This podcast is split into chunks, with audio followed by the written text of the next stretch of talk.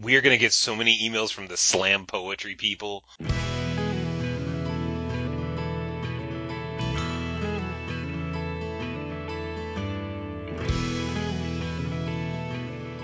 Hello and welcome to JudgeCast. My name is Bryan Prillaman, uh, and this is episode 168. I am joined, as always, with Jess Dunks. Hey, this is Jess. And we have a very special. Uh, we have uh, back from the Judge of the Week episode two episodes ago, episode 166. We have uh, Jacob Milicic. Hello, you got it right. Yes. So in in the last time Jacob was on, he was interviewing us for Judge of the Week. This time, we're going to turn the tables, and we're going to talk to Jacob about uh, his experiences as uh, head judging a classic for the first time. Uh, so Jacob, before before we get into that though, um, so I don't think last time we spent a whole lot of time talking about like who you are, where you're from, uh, what your sign is, uh, whether or not you tip uh, fifteen percent, eighteen percent, or twenty percent. Uh, so can you so, just... so so I'm obviously Jacob Milicic. Uh, I'm from Madison, Wisconsin. I ooh, what was that third bit? I'm I'm a Sagittarius, and I usually tip twenty percent at a minimum, uh, and sometimes over that depending. So so uh so you are how long have you been a level two? Uh, let's see. I started for level two almost two years ago. Well, actually, a little over two years ago because it was February of 2015, early in February of 2015. So, so I actually you've been you've been working towards uh, becoming uh, uh, Jess Jess actually came up with this the idea for this episode. Uh, he said the words uh, becoming a, uh, a head judge for a classic. So can you can you tell us what a classic is to begin with? Sure. So the the classic events are ones that Star City runs on the Sunday of an open weekend. so the nowadays the Star City Games tour events have an open of a particular format and then they'll have two classics on the following day on on day two that people can can join in and play if they're not making day two of the open. They're either uh, the format of the open. There's always one that's a format of the open, and there's usually another one. It's usually one of of standard or modern, as I recall. All right, cool. So, uh, what, why? So this was a goal. Uh, how did that goal come about? Like, what, what prompted you to want to do this? It's a very good question. So I was talking with Rob McKenzie actually about ways that I could grow myself that weren't well, to be perfectly honest, that weren't like just immediately looking at at level three, looking at ways that I can make myself uh, an L2 capable of doing more things, uh, capable of more responsibilities and and growing myself in areas that the judge program values. He was the one who suggested that maybe I should work toward uh, throwing my hat into the ring for head judging uh, Star City Games Classic as sort of a, a way to expand my uh, my capacity for, for leadership, for, for mentoring other judges, and uh, and for logistics. Okay. Uh, so so you set this as a as a goal for yourself. Prior to that point, uh, what what type of events had you been doing? Size of events, stuff like that. So prior to having that conversation and really deciding, yes, this is something I, this is something of a long-term goal, something I want to accomplish within a year or so. Uh, I had only been doing PPTQs, where it was the highest level of event I'd ever head judged. Uh, I'd done a lot of floor judging on events like a few 5Ks and when, when 5Ks were more of a thing around my area, as well as uh, doing a few opens, team leading at a few opens, so I'd sort of baby step my way along there. Uh, after setting the goal, I decided, well, hey, there was a states tournament coming up, so I'm gonna I'm gonna ask if I can try head judging states. And then after that was successful, I I talked with people at um at Nerd Rage Gaming for the SCG regionals last summer, and said, hey, I'm interested in in seeing if I can head judge your tournament. Uh, ended up getting that gig. That was really good. So also just found ways to to try to expand the number of players I was covering, how many people, how many judges I had that I was working with. Started getting to events where I would have to divide people into multiple teams, would I have to assign leads and, and delegate more responsibilities, work with a scorekeeper, things like that. Okay, so, So, when you were when you were uh, you, you just mentioned like talking to Nerd Rage Gaming, and I assume you talked to a TO uh, about states. I don't know who was running that, but That was So uh, Misty Mountain actually. so this was not just uh, a, a thing where you like jump in. This is also a thing where you're kind of taking advantage of of networking that already existed for you because you'd already worked for these TOs. Right, Uh, right. So you so you you had already had been like, oh hey, I've, I've proven myself as somebody who can who can work at your events. Can I have this opportunity? Right, correct. So, so in the case of states, it was actually Jordan Baker who was the uh, judge manager for the event in question. And I remember talking. with I worked with Jordan quite a bit. Uh, I remember talking with him about that. Uh, for Nerd Rage, I had done several of their. So I had floor judged at a couple of their regionals events uh, prior to this point. Uh, so I had a pretty good relationship already with with Norman Cohen and with uh, Max Kahn, who was who's trying to figure the staff out for that event. So yes, you correctly identified that I was able to step my way toward uh, through these opportunities by already having worked for these people and proven that hey, I'm, I'm somebody who can do a good job. I, I bring that up because uh, I think there's a, a misconception that it's uh, you know a lot of times we get opportunities because of who we know, but I'm kind of pointing out that that that what you did take advantage of from that is because of what you did to get there and know those people, not because just because you knew them, right? So like, right, and oh, go on. no, go ahead. It's it is somewhat fair that who you know matters, or at least that's what I found in my experience. But the the fact of the matter is, you make those connections by proving yourself uh, on events, or at least that's that's been my experience. Is that you you establish these relationships, people recognize your name and want to give you these opportunities, not because they know you and they like you, although that's that's probably part of it, but that that stems from you having um, you having done things that they that they acknowledge, that they respect, and that they appreciated. Yeah, I, th- I think I've we we found that you like a you like a person as a judge because they are a good judge. You might like you might like a judge a- as a person because they're a cool person, but when it when it comes right down to it, uh, when you're when you're deciding staffing and stuff like that, if you like them as a judge, uh, that that matters a lot more than if you like them as a person. Right, right. I think that's a really good distinction to make. Right. Ho- hopefully, ideally, they like you as both. Right. So, so let me ask. So you said you, you were you were head judging. What was it? It was regionals, and uh, Right. uh, so pri- so you were been doing PPTQs, which were twenty five ish players or more. Well, interestingly, the first PPTQ I had judged was 64 players. Wow, Uh, that's huge. that is big. Yeah, that, it's it's big for our area. It was the first PPTQ for for a TO. Uh, their first time doing it.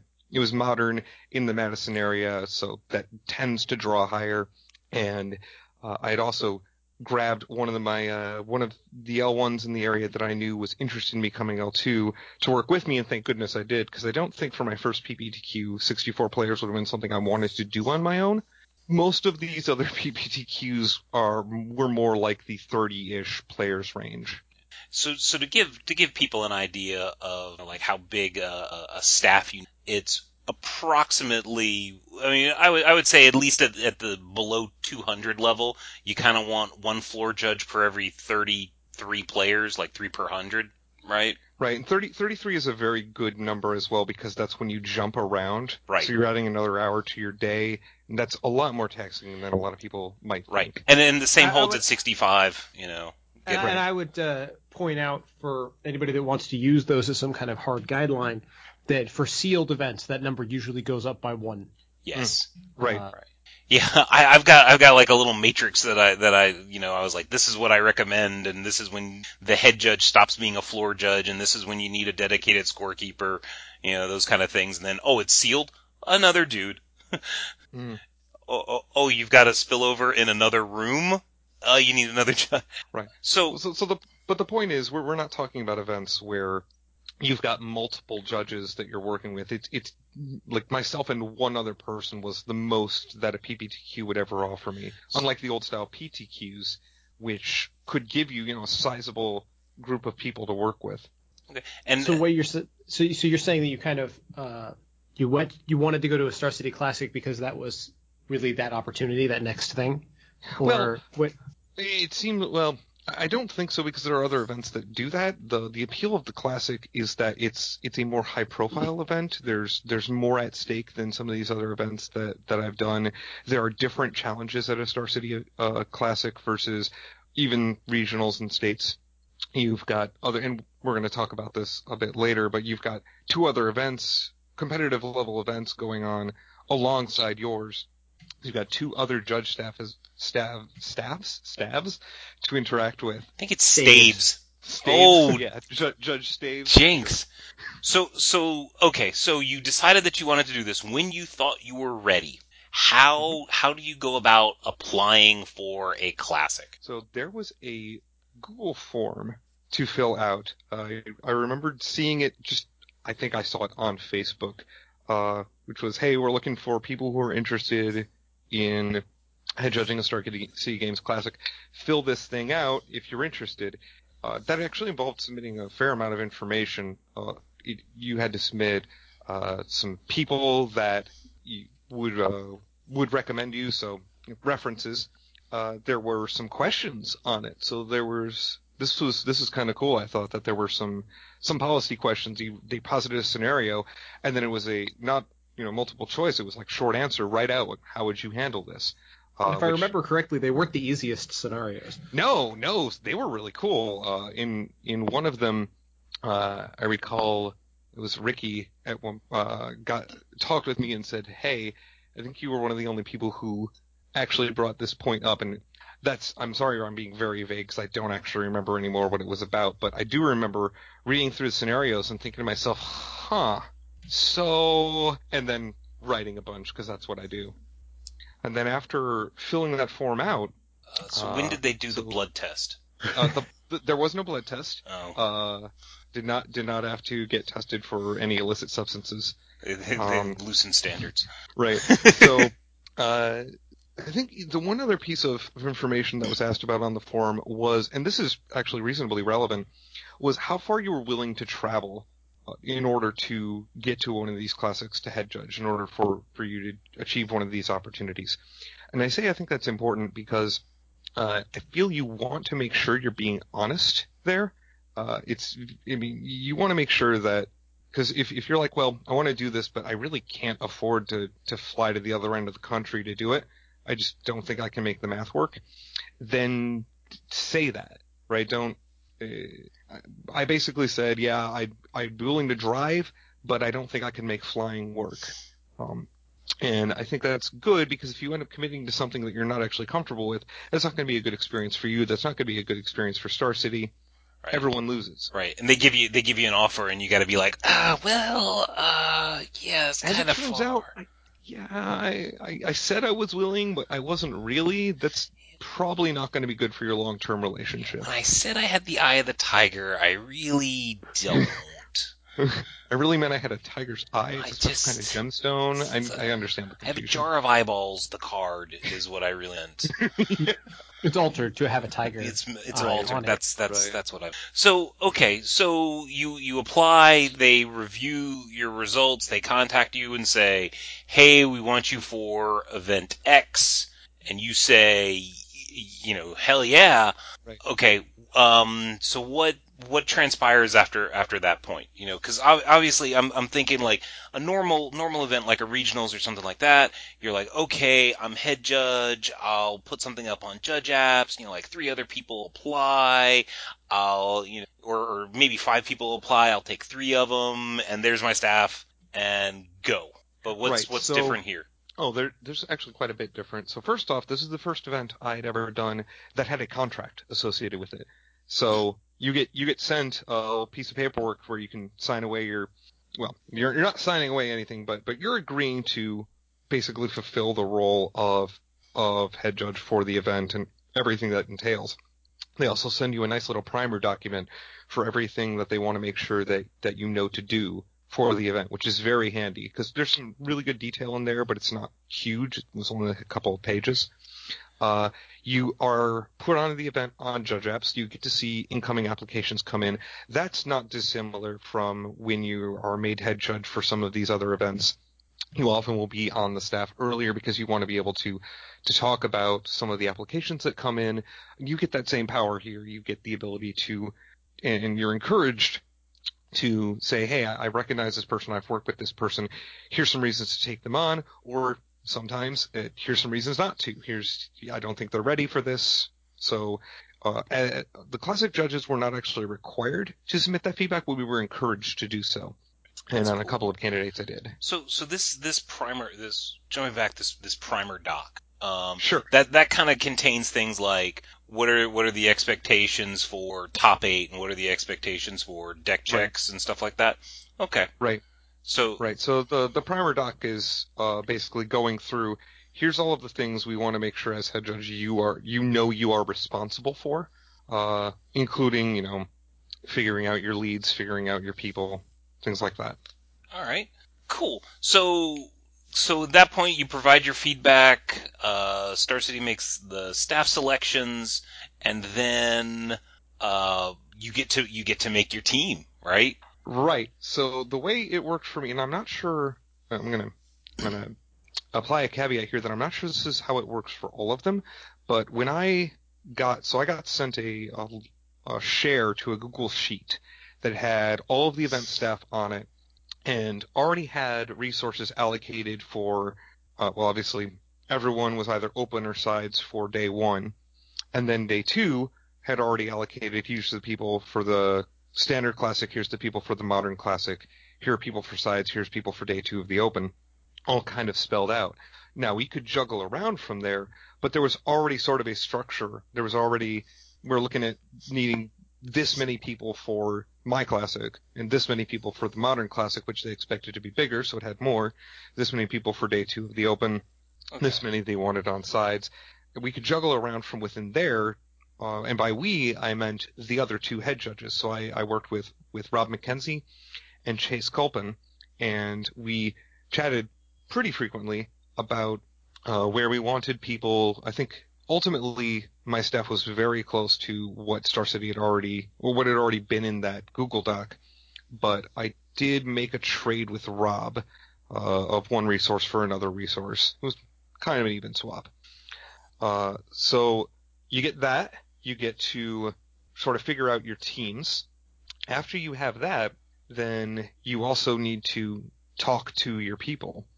So usually the head, the open head judge will first make their their spiel on judge apps like you would do for for another event. You're you're head judging, saying who's what are the roles and responsibility, who's uh, leading what teams, before, before things of into, that nature. Before we get into the communicating oh, with sorry, the yeah. staff, when you're actually creating your staff, uh, and you're saying, okay, this person is going to be deck checks and this person is going to be paper, like what what sort of logic or thought process do you go through when when deciding? Say you had what five people Five. Yeah, I had five people that were not me. Okay, yes. so so just like just a a who gets allocated to what? Can you can you walk us through walk us through your thought process there? Right. So so the way I dealt with it was I I wanted to have leads. Uh, and the reason why I wanted to have leads was I wanted to uh, give people the opportunity to team lead at, at an event like this.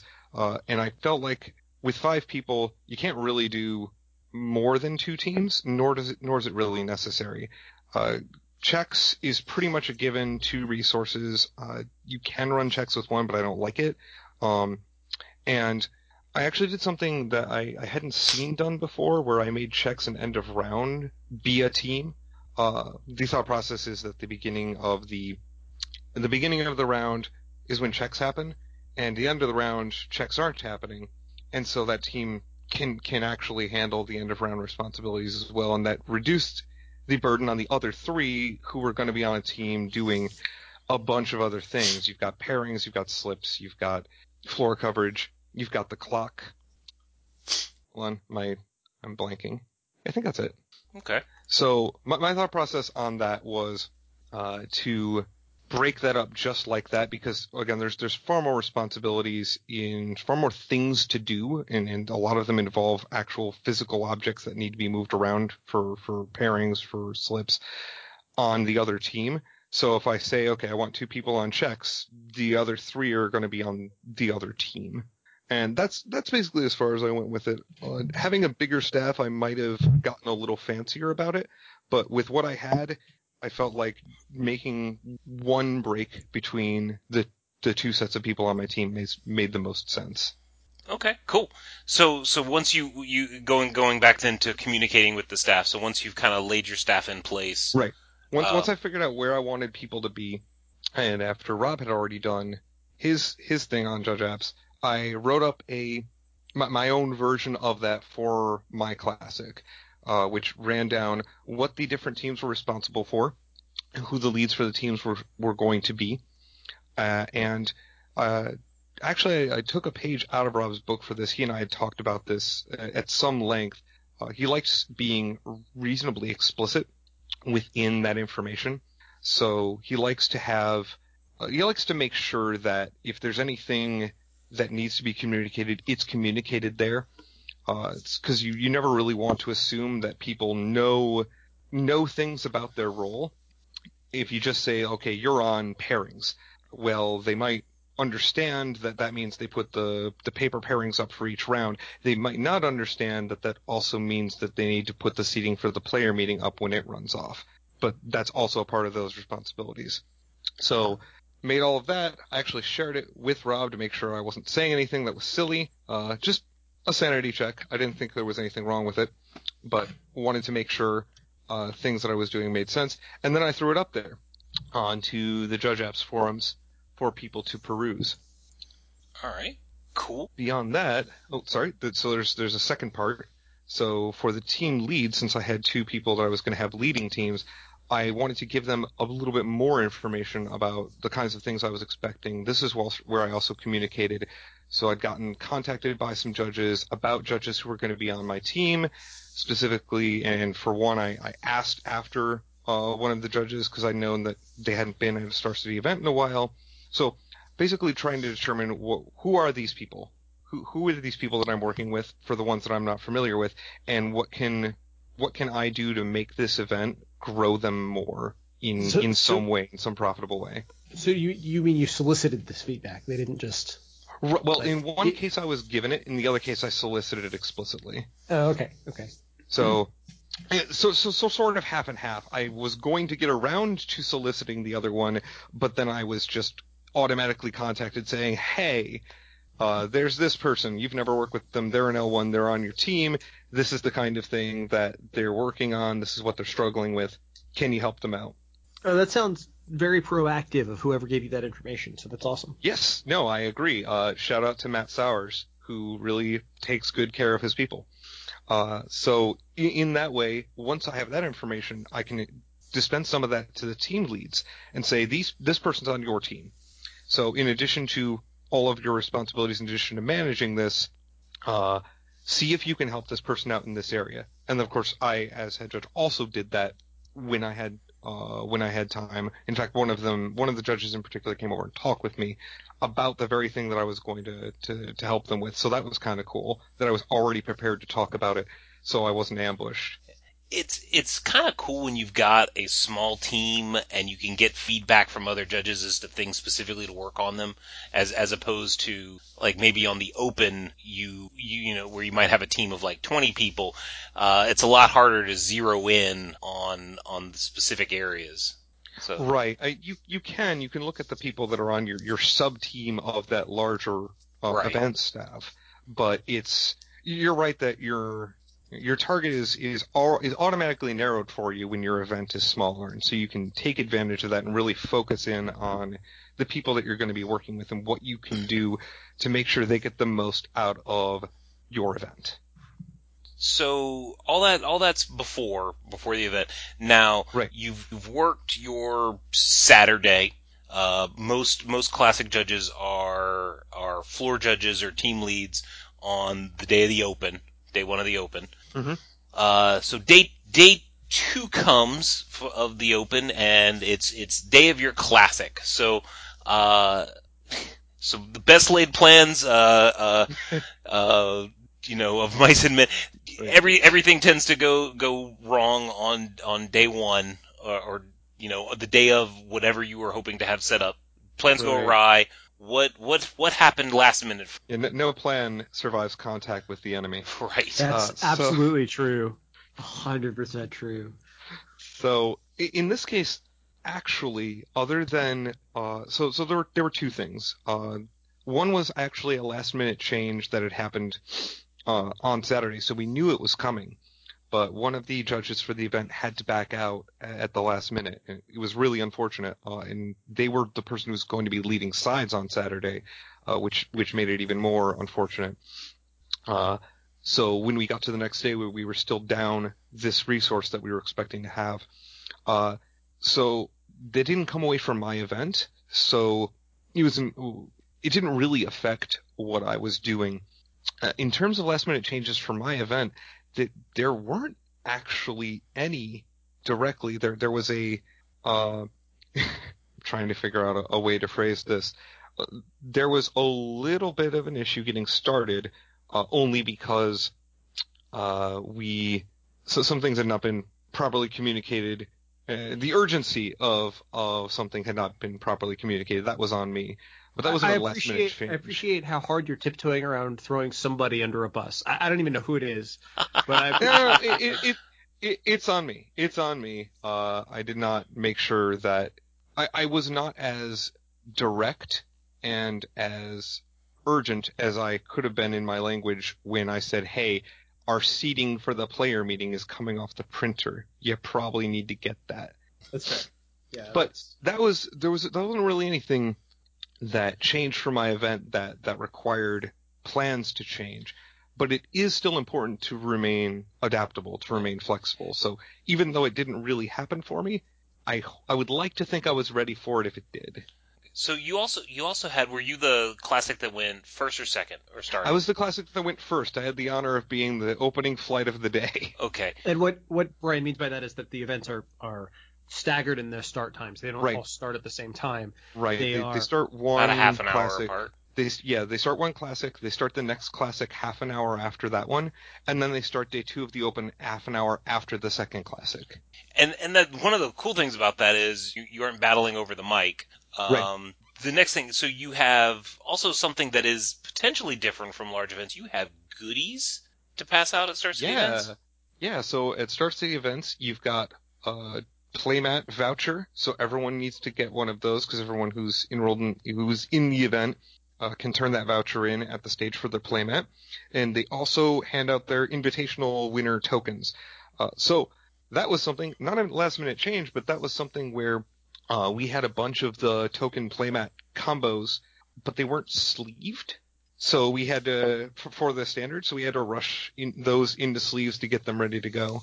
But yeah, you have to you have to make sure that those get handed out, uh, and it's actually it's not really that much extra overhead because you want your people out there anyway to be collecting deck lists. So it's just like day one of the open in that you you send people out. Here's your range of tables. This is what you're responsible for. Here's the goodies. Pass out the goodies. When the head judge says get the deck lists, you collect the deck lists. Please make sure they're in order, and that's it. And did you say you, you might have told us at the beginning and I just missed it, but did you say how many people, how many players you had in this event? I did not. Uh, my standard classic had 132 players. That's So a pretty big was- event. It, it was. Uh, it was actually comparable to the regionals that I run in terms of size, but it's a it's a different beast because even though the event itself was 132 players, the room had way more pl- people playing Magic than that. Uh, we went from a 900 and change open to to an event with you know, to, to three different events plus sides where a bunch of people were playing. So it- it's different because you're having to juggle between the the other two events often uh, in terms of floor coverage, in terms of of juggling your resources around when when one event really needs it. I, I found uh, the first time I team led at a Grand Prix that one of the things that was surprising to me, having head judged what at the time I considered to be larger events compared to running this smaller team, was that when I needed something done at, at another event where I was the head judge and it was the only event happening, I could just turn around and find the nearest judge and be like, "Hey, I need this thing done." And Mm-hmm. Yep. when when there were when there were a bunch of other judges that were not on my team, I can't do that anymore. I've got to keep track of who Right. who I can actually tap to do a job. Did you find that to be a problem? well, definitely, and, and for a couple of reasons. So, uh, Star City wanted uh, wants you to be visible but on the floor, and for me, I, I have a particular physical challenge that makes the visibility part diff- difficult. Are you invisible? I'm, I'm short. Oh. So there are times when a bunch of players are standing and I was going through trying to find usually one of my leads because my leads were keeping beads on on the rest of the team. I was keeping beads on them and that allowed me to to sort of leapfrog to finding people. Although sometimes I just found the person I was looking for anyway. Uh, but it was difficult finding the people that were on my event because as soon as a couple of players are standing up, now I have to be walking back and forth trying to find a blue shirt and then match that with a face that that I know is on my event. Uh, so that was that was a little bit more challenging. There were definitely times where people walked by and I was like thinking to myself, "Oh, great, a judge! I need one of them." And then they were coverage on the open. And it was like, "Well, nope, can't use them." this, this dismay of I need somebody to help me. Will somebody help me? Uh, actually, that that brings up my next question, which is, uh, speaking of help, did you need to help the other event much? Yeah. Or yeah, actually, and um, this is a glad we're talking about this topic because this is one one of the things I wanted to make sure I touched on. Both events, the Open and the the Modern Classic, asked for help from my team at at different points in time. The first request came from the Open. Uh, they had very few people on that day, uh, and then with checks with with coverage, it meant that their floor coverage was very very light. Uh, they did not have very many people on. Uh, Rob was actually taking a lot of calls himself on his event. He asked, "Hey, could you have your judges be closer to my event and make sure they know they're supposed to take calls?" And I went, "Okay, I'll go and talk with them about that again." Because I brought it up during my my team meeting at the start of the day that you know, we've got our event, but there are two other competitive events plus sides here, and if you're near a call on any of those, go ahead and take it. If you don't see anybody going over to that, please go and take it. We don't want people with their hands in the air and with no judges coming to help them.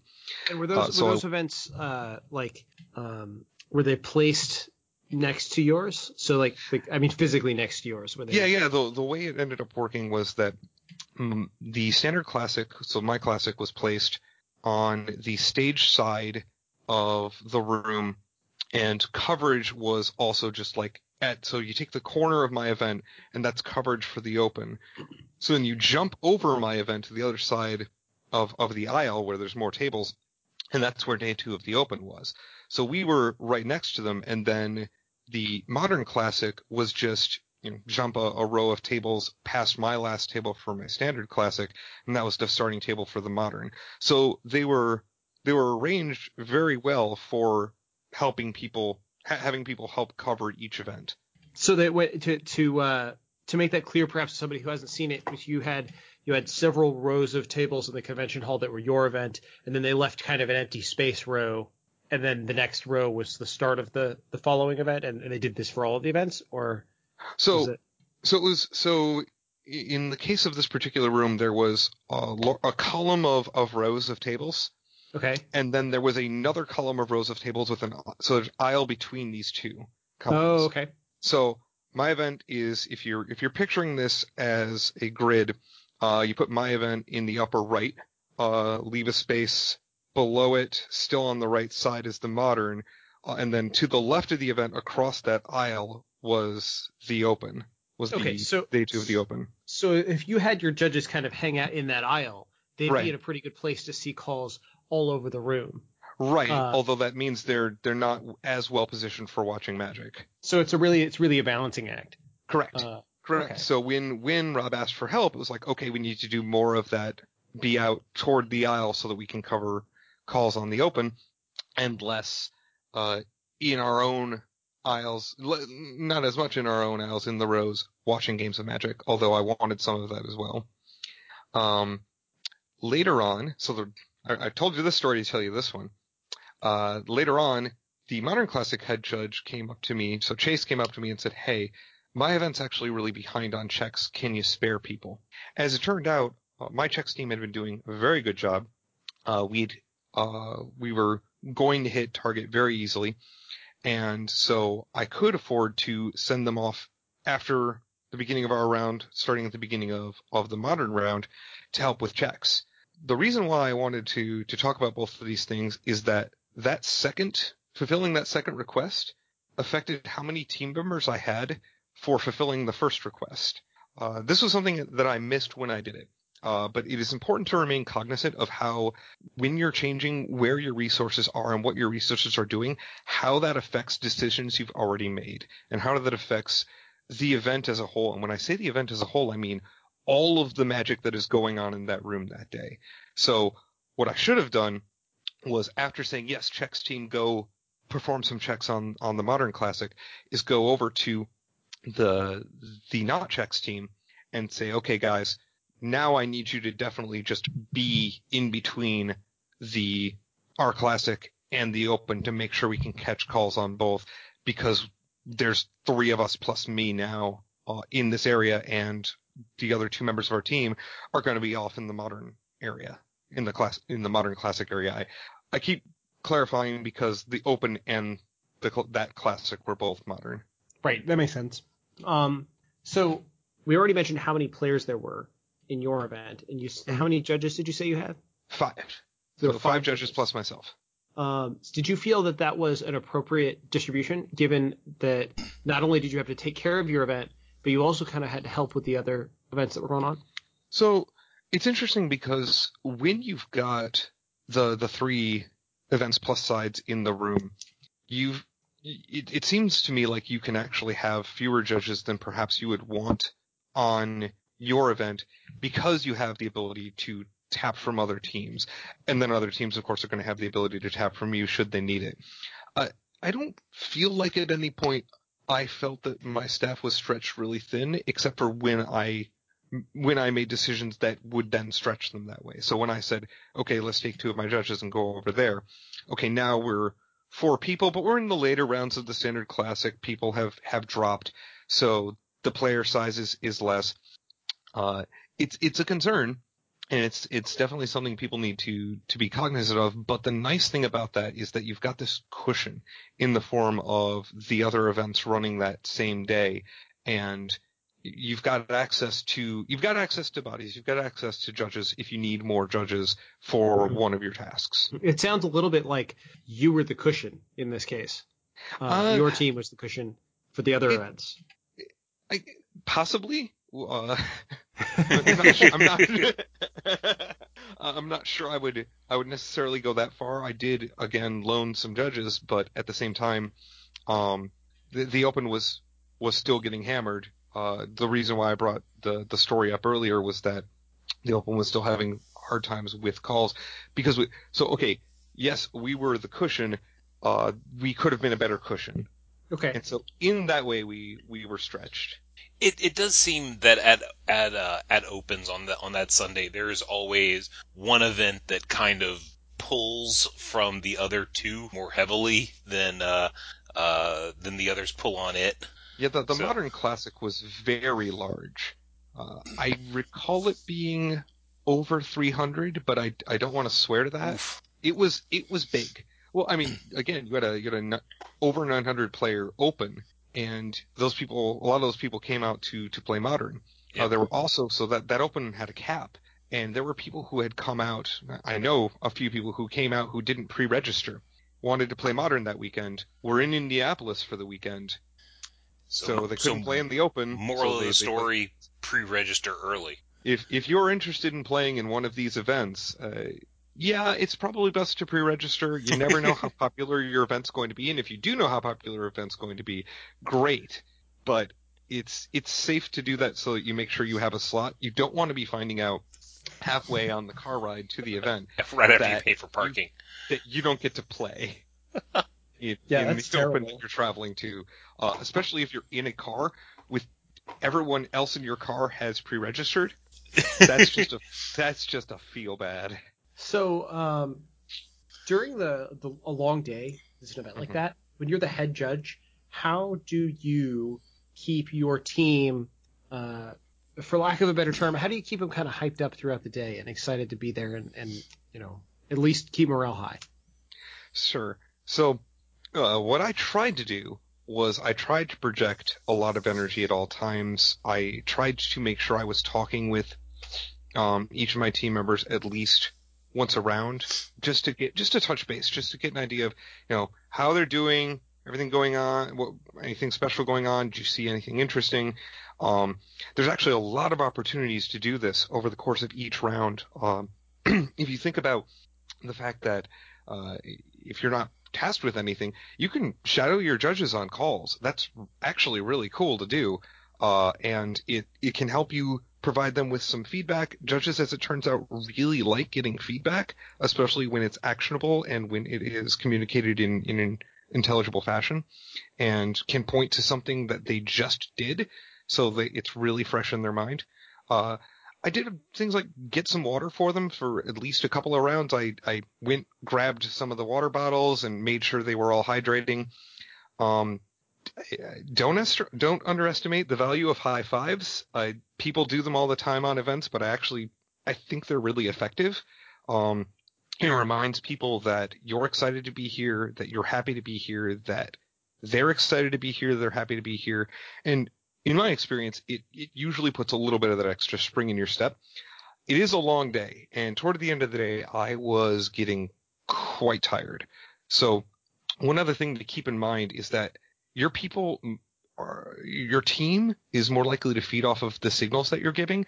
And so if you're projecting uh, a certain amount of lethargy, if you're if you're feeling really worn down, that can actually start trying affecting your whole team if if they're seeing that happening, if they're seeing that you're really tired, that you're taking a lot of time off of your feet, that you're constantly, you know, stretching or, or cricking your neck or yawning.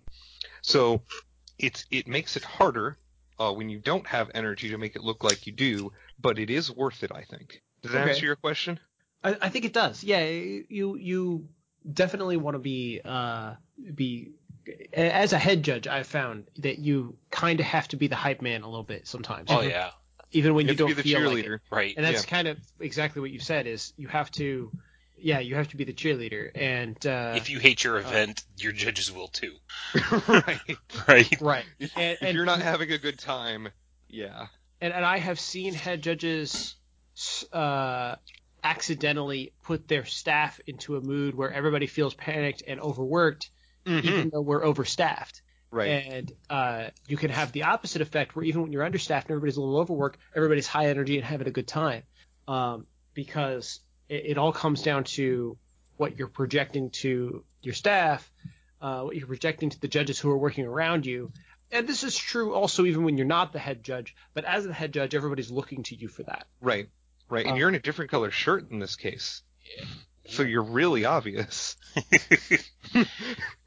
Ju- judges definitely feed off of each other's energy. So hmm i even even if you're not even if you're the head judge, if you're if you're a floor judge, just being high energy will inspire others to also be higher energy. Whether whether you're the floor judge, team lead, head judge, scorekeeper, prize wall guy, you know, anything. Just just if you're just kind of uh, slugging through it, you're Mhm. gonna you're gonna drag other people. Right. And that, and that does get harder as the day goes on. It can be a very long day, uh, by the end of it. And all classic, we didn't cover this earlier when, when we talked about them, but all these classic events, they're competitive rules enforcement level events with, with Swiss rounds. So however many people you have in your event, that's going to determine how long, uh, the day is for, from start to finish for that event.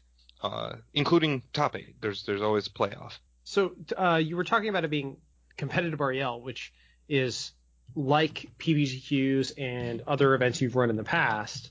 Mhm. Uh, but how was it? How was this event distinctly different? We've ca- talked about a couple of ways before, with with uh, Star City Games having certain expectations uh, that didn't exist before, the communication and other events around you. But in other ways, was there anything that you were like, oh, this is very different, something I've not done before?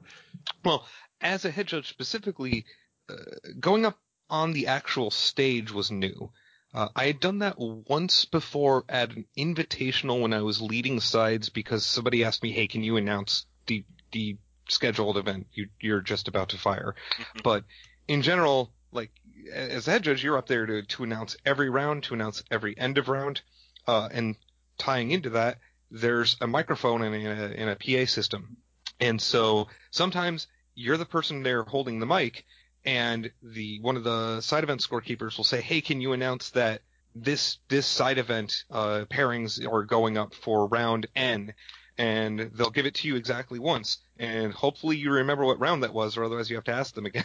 That that actually is just speaking into a mic is is a skill that you Yes. you need to learn. Like if you're if you're making announcements at your PPTQ, you're just gonna you know you're just gonna go up there and you're like shout out pairings round Mhm. two are posted, and then it's and then that's the end of it. However, when you are the open, you got to say pairings round two. You got to give your event, and there's always the the they tell you like or they teach you to do like a summary at the end. You know, Mhm. players in this event pairings for round two have been posted. Pairings round, you know, and you Yes, right, right. Once again, usually what I did was I was I reiterated exactly what I had just said.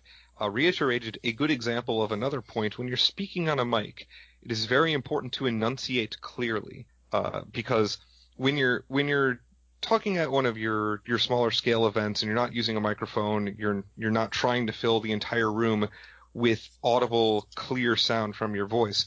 You can afford to be slightly more mush mouthy, although it still helps there to enunciate. But all the more when you're when you're going through an amplifier, all of your all of your vowel sounds come through just fine. Your consonants can get lost very easily. So it's and if you focus on enunciating clearly, on articulating what you are saying, it will actually also help if you have a problem like I do, where you tend to talk really fast, and you don't want that when you're giving announcements ever. So it's sort of a, a nice little crutch you can lean on. Uh, crutch is probably the wrong word, but it, it's a thing that you can use to your advantage by saying, I know I need to make sure that what I'm saying is, is clear, so I'm going to slow myself down and to make sure that I am pronouncing all of my words very clearly and very explicitly. and and, and, and getting into that habit is also, in my experience, very good. Uh, I Mhm. also tend to speak a bit rapidly, and so when. I'm when, when I'm uh, um, when I'm giving announcements over a microphone, I try to slow that down. And one of the reasons I do that is because sometimes I will realize that I have either forgotten or don't know some piece of information that I'm about to try and give. Uh, uh, there have been times where I've been like, you know, and welcome to round whatever you may begin, but I forgot what round it was uh, after I started the sentence. When Right, and that- slowly, welcome welcome to time round like- n plus one. Yeah, Right. but it gives And me time that- to think about it and either reframe the sentence or remember what it was I forgot. And Uh, not to, to continue harping on, on the mic, but another thing that ties into what you're saying here, Jess, is that it's important to think about what you're going to say before you say it. Uh, especially if you're if you're used to doing event uh, announcements at some of these other events, um, where perhaps there are fewer eyes on you, and perhaps fewer eyes that are you know people who might be sitting there going, well, are we going to give this guy another opportunity or not? You think you're well prepared, you might not be as well prepared as you think. And so No. it's important that before you turn the mic on, what are you going to say? How's that going to flow? Make sure that you're prepared and and you have the items that you want to say and in what order you want to say them. The less that you have to do it off the cuff, the the less likely you are to trip over your own words. You don't, you don't want to stutter broadcasting to a room of 900 people. Yeah, it's very not, important. Not my favorite thing to do. It's Who's- very important uh, because it's very easy to uh, embarrass yourself, as I, I have done at events. I, uh, uh, as a quick aside story, um, uh, I, I I know I haven't mentioned it in a while, but I used to work for uh, Channel Fireball, You did? and the the very first um, uh, the very first event that I did working for Channel Fireball, uh, uh, after I became an employee, um, I my mind was on other things, and I was just trying to make sure I did everything right, and I wasn't thinking about the words coming out of my mouth. And I I opened up by welcoming people to the Star City Games event. Ooh. And- Yes. Uh, it was very awkward. Um, and fortunately, uh, my boss thought I was just trolling him and found it hilarious. Uh, but it was actually just because I was I was my my brain was running on autopilot and I just like Mhm. I words just started spilling out of my mouth. And it's and yeah, you really you really it's easy to embarrass yourself if you're not paying attention. Right. And the last point on the mic, it, it actually is very important. Um, this is a piece of feedback I got. When the mic is hot, when the mic is on, you want to be saying what you're supposed to say, and then if somebody interrupts you or somebody asks you a question, you want to turn the mic off if you're going to answer that question. I got asked a question. I, I, got asked a question at the stage by a player uh, after I had made the first iteration of my announcements, but not the next one, and I forgot to turn the mic off, and I didn't quite hear the question, and so I said, "I'm sorry, what?" And that was all over the all over the audio system in the event. So that was that was cute. That was I have fun. found that if I have a microphone in my face and I hold up a finger to wait just one minute, I've never had anybody be like, Right. "Oh, that guy made me wait while he finished his announcement." Oh, jeez. Uh, what what a self-important jerk that was. he held up. He held up a finger. That and guy. then, I mean, you, you Well, depending- follow that up by finishing the announcement and going into help with whatever they need. But like, Mhm. Like I've never had anybody be upset that I finished the sentence I was saying. Yeah, I don't. Uh, I don't really think. I think if you're in the red shirt and you hold and you just you know hold up the finger or give somebody the well not the finger but hold up a finger. Wondered if we were going to be able to skirt Right. around that issue. right.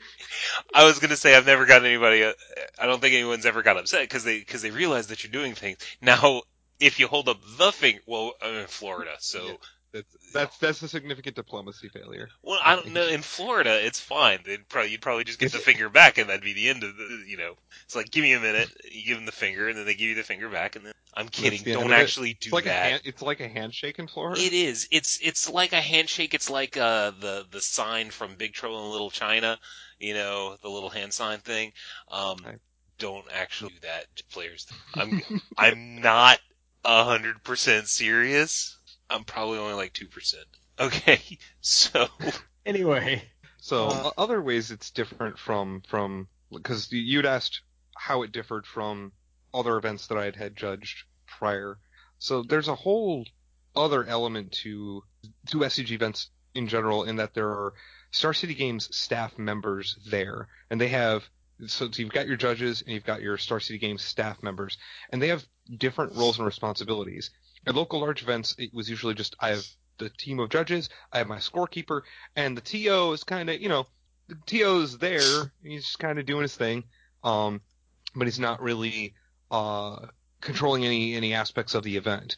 Uh, so your scorekeeper is is in the Star City uniform and is and is performing on behalf of them, and then they have other responsibilities toward the end of the event. Uh, they usually want judges to help with teardown and such.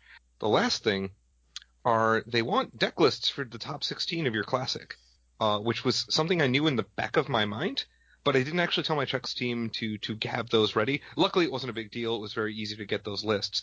But you know, if you want to if you want to be uh, prepared, you'll know that when you've cut to when you when your standings have been made final, tell your deck checks team, hey, go ahead and, and grab the top 16 deck lists and, and pass them up so they can type them up for the website.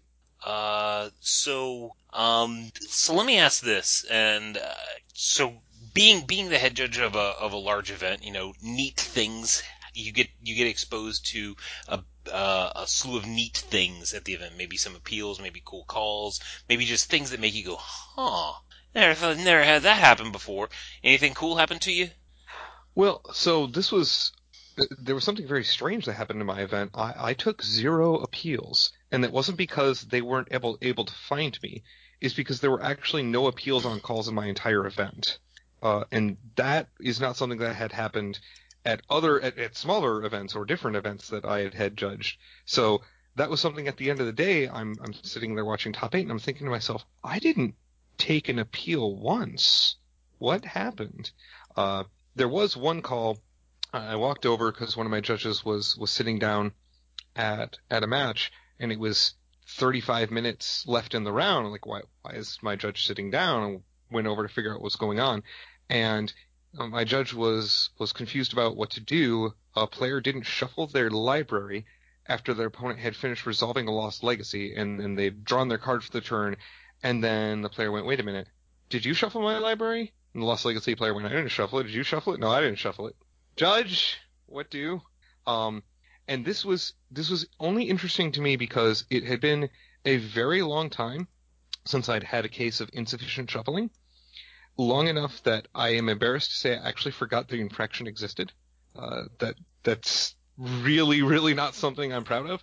But I'm sitting there going, yeah, what do we do here?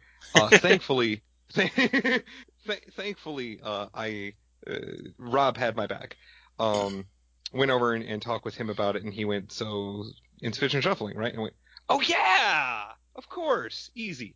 Uh, but that was so every other time that infraction had come up in my experience, it was you know one time it was a player had shuffled and their card their card faces were facing them, so they they'd done a bunch of of, of riffle shuffles uh, with the faces facing down, so you'd see the back of their sleeves, and then they did their last one with everything facing up, and then presented to to their opponent, and I went, uh, no.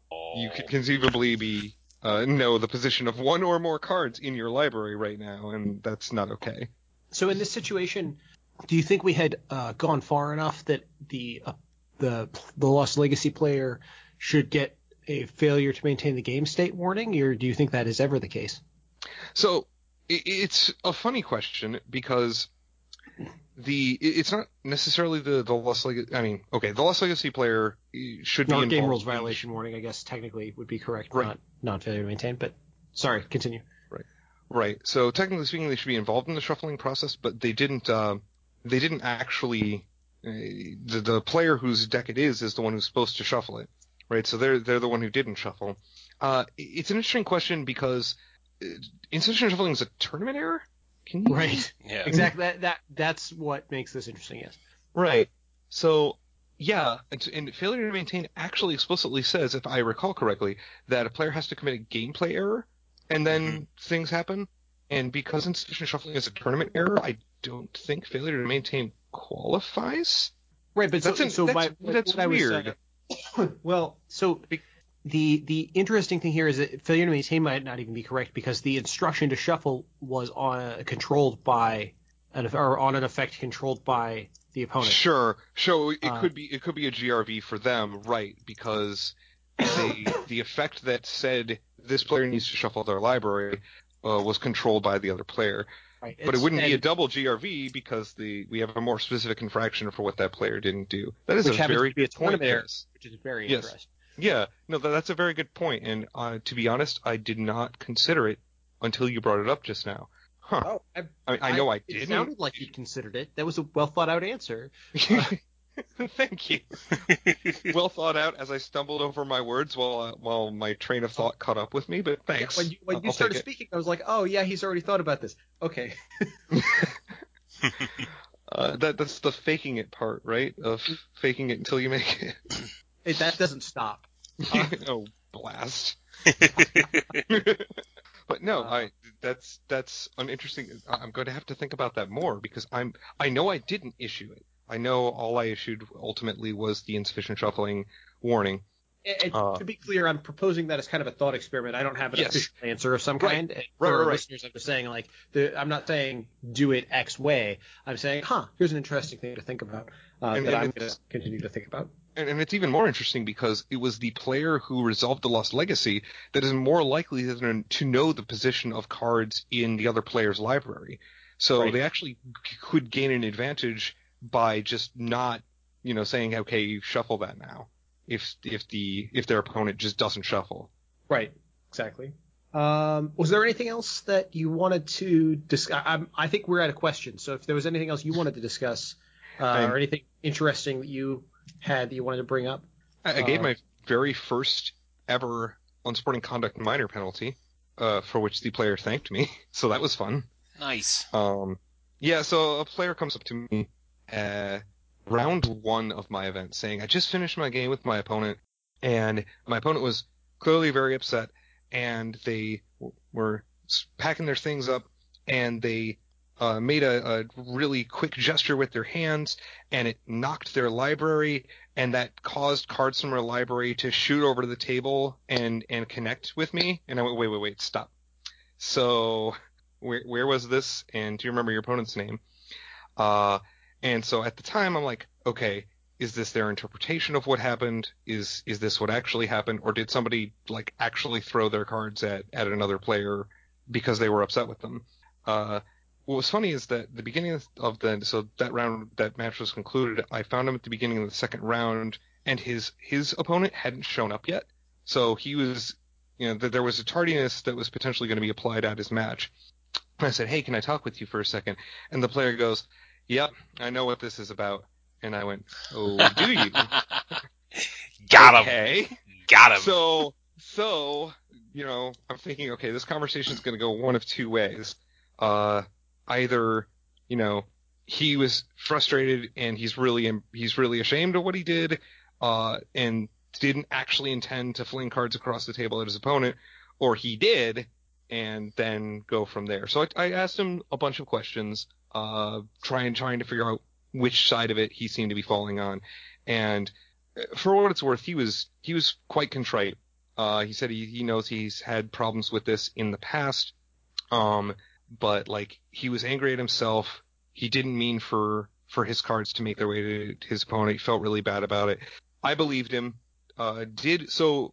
This brings up something that uh, if you're if people are interested in, in head judging an SCG Classic, when these situations come up, whenever you've got a situation that is potentially going to involve an investigation or a disqualification, you want to let the stage staff know. Um, you want to let your show lead know. So in this case, my uh, show lead was Ward Warren. Uh, they need to know if they're going to need to, to print up that paperwork. They need to know that if they're going to need to be cognizant of uh, what the different things that need to happen when you're doing something like potentially issuing a disqualification. So keeping them apprised of a situation like that as soon as you are made aware of it is very important. Uh, in this case, talked it over with the player, came back, talked with Ward again, said, I'm leaning USC minor on this. Uh, it's definitely behavior we don't want, but there was nothing malicious here, and there was no intent to to move physical objects, so physical objects got moved. Uh, and that was it, it's it seemed like an accident. Uh, talked with his opponent again. He said, yeah, it seemed like an accident to me. So I ended up issuing USC minor. And when I did that, I said, you'll be getting a warning for this. He's like, yes, I know. Thank you. This is the kind of thing that I need to make me stop doing these things and, and be a better person. So I thought that was really cool. I guess that that covers. Uh, is there anything specifically like the wrapping up of the event, the end of the event, or was it just you know red shirt in the laundry bag, peace out?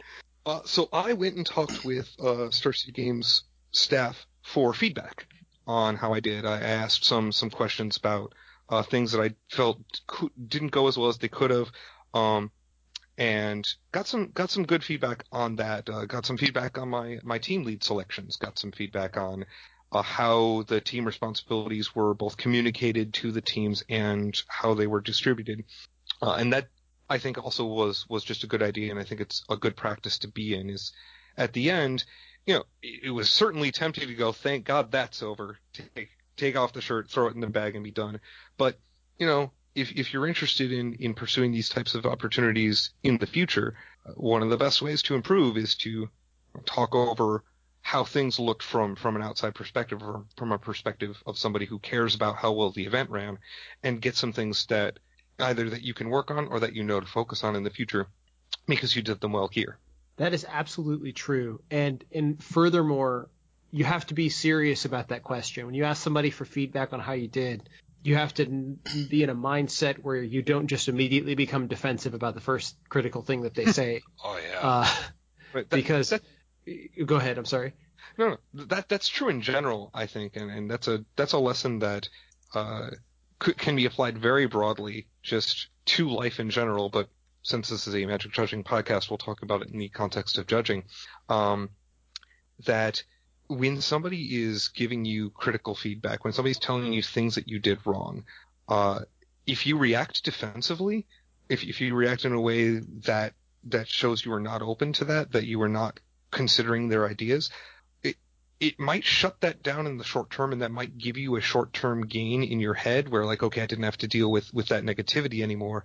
But what it also does is it shuts down an avenue for feedback in the future, which means it shuts down an information source that you have for ways that you can improve. And that should always be your goal is, is finding ways that you can do better. So anybody who's communicating to th- those things to you, and sometimes they're not going to do it in, in a way that's, that's going to make you happy. Sometimes they'll be, in fact, exceedingly blunt and eh, not everybody, not everybody will communicate those ideas in ways that is clear that they're trying to help you. But and even maybe maybe they're not maybe they're just really frustrated with something that you did and you're giving them an avenue to let them out, but that's also valuable feedback. So you can't so just that's hate, true. Just you can't just haters haters to the left everybody. yeah, that doesn't help you, right? And, and it doesn't help them. Uh, so it, basically, all it does is let them know that you're not interested in you're not interested in a certain type of feedback that they're going to give, but this is the type of feedback that they feel felt was valuable, or else for you, or else they wouldn't have brought it up. They wouldn't have talked about it. Yeah, that's Yeah. good advice. That's good advice. Definitely. All right. Uh, I think just like uh, we covered the end of the event, uh, this is also uh, the podcast. Uh, Dun, Jake- dun, dun. Jacob, Jacob, is is there anything you wanna you wanna plug or talk about? You know, Wait. or do you want to just ball up your, your shirt and throw in the laundry bag? Uh, I want to clarify a point. End of the podcast. End of the episode. End Very of- important. End of the episode. They're- oh, they're if this was thing. they're just actually like we we've done. This is pod. This is our 168th podcast. Yeah. Uh, Okay. well, according to hold on, hold on now. Cliffhanger, eh? You don't know. Tune in next time and find out. Maybe. uh, okay, I'm sorry. You were you were asking if there was anything. Yeah, yeah. If is there any? any um, we had you on a, mo- a month ago and we asked you the same question, but you know Right. you can give the same answers. You can you can freestyle it. Well, I I would still like to plug Judge of the Week. It's a project that uh, I feel has a lot of value in the when judge I said program. when I said freestyle, I meant rap. I I cannot. I can sing for you. I cannot rap for you. what if you just kind of like sing but in words? I don't Isn't that think singing? you understand what rap is. Isn't that singing? Sing with words? No, I mean like, but just like sing, but don't just speak the song. And then I'm just talking. You know, rhythmically. and there you have it. Can it be an iambic pentameter, please? I, I feel that there is a I feel that there is a very clear distinction between speaking with rhythm and rapping. One has art and one does not. Are you gonna leave that vague? speaking with rhythm is not in and of itself artistic. Oh, Anyway. we are gonna get so many emails from the slam poetry people. Uh, Oh goodness. Didn't even think about that implication. bring it. Uh, po- poetry is speaking with a little bit more than rhythm, though. I- Because anyway, way off topic. So I want to plug Judge of the Week, uh, as it's a project I feel contributes a lot of value to the to the program. Um, it's a way for judges to appreciate other judges, um, or in some cases, judges to appreciate podcasts. I guess in just one case, uh, there's also, um, if you're in Madison, uh, recently started up a series of judge classes. If you're in Madison area and you're becoming a judge, uh, go ahead and look for the Madison Judge Classes Facebook group. It's completely open, and we're always happy to teach people. Uh, we've got multiple different courses, multiple different instructors running those, so really excited about that. Uh, otherwise, for right now, oh, the feedback loop. Be be very bad of me if I didn't mention the feedback loop, uh, for which I'm a writer. Um, so that's Riki Hayashi's blog, and uh, it's it's got a lot of good things to say about feedback.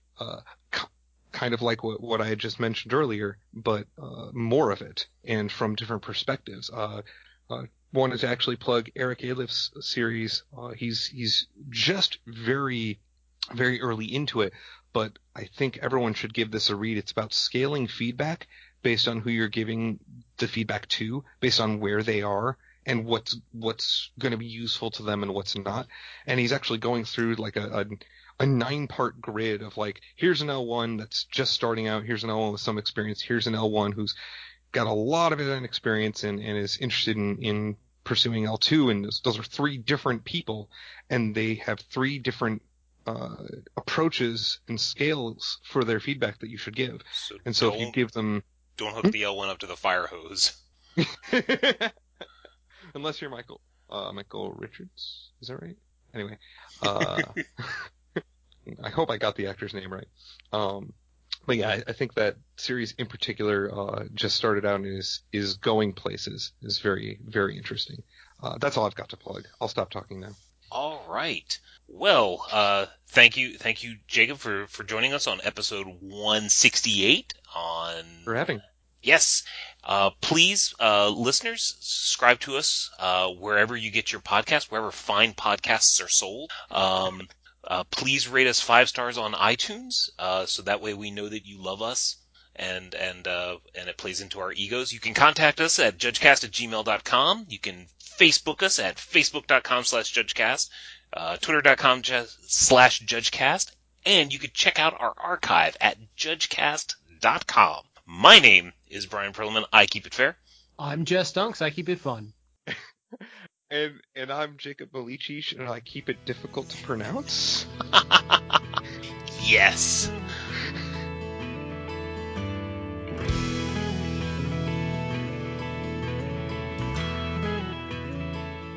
You, you can always count on me to speak a lot. Uh, whether or not those words have meaning, I think, is up for deter- uh, deliberation. But This might be the medium for you. Uh, just that whole package. Just if you like talking a lot, and sometimes it has content, consider podcasting. Wow. That's the whole like face made for radio compliment, right? yeah, yeah, yeah.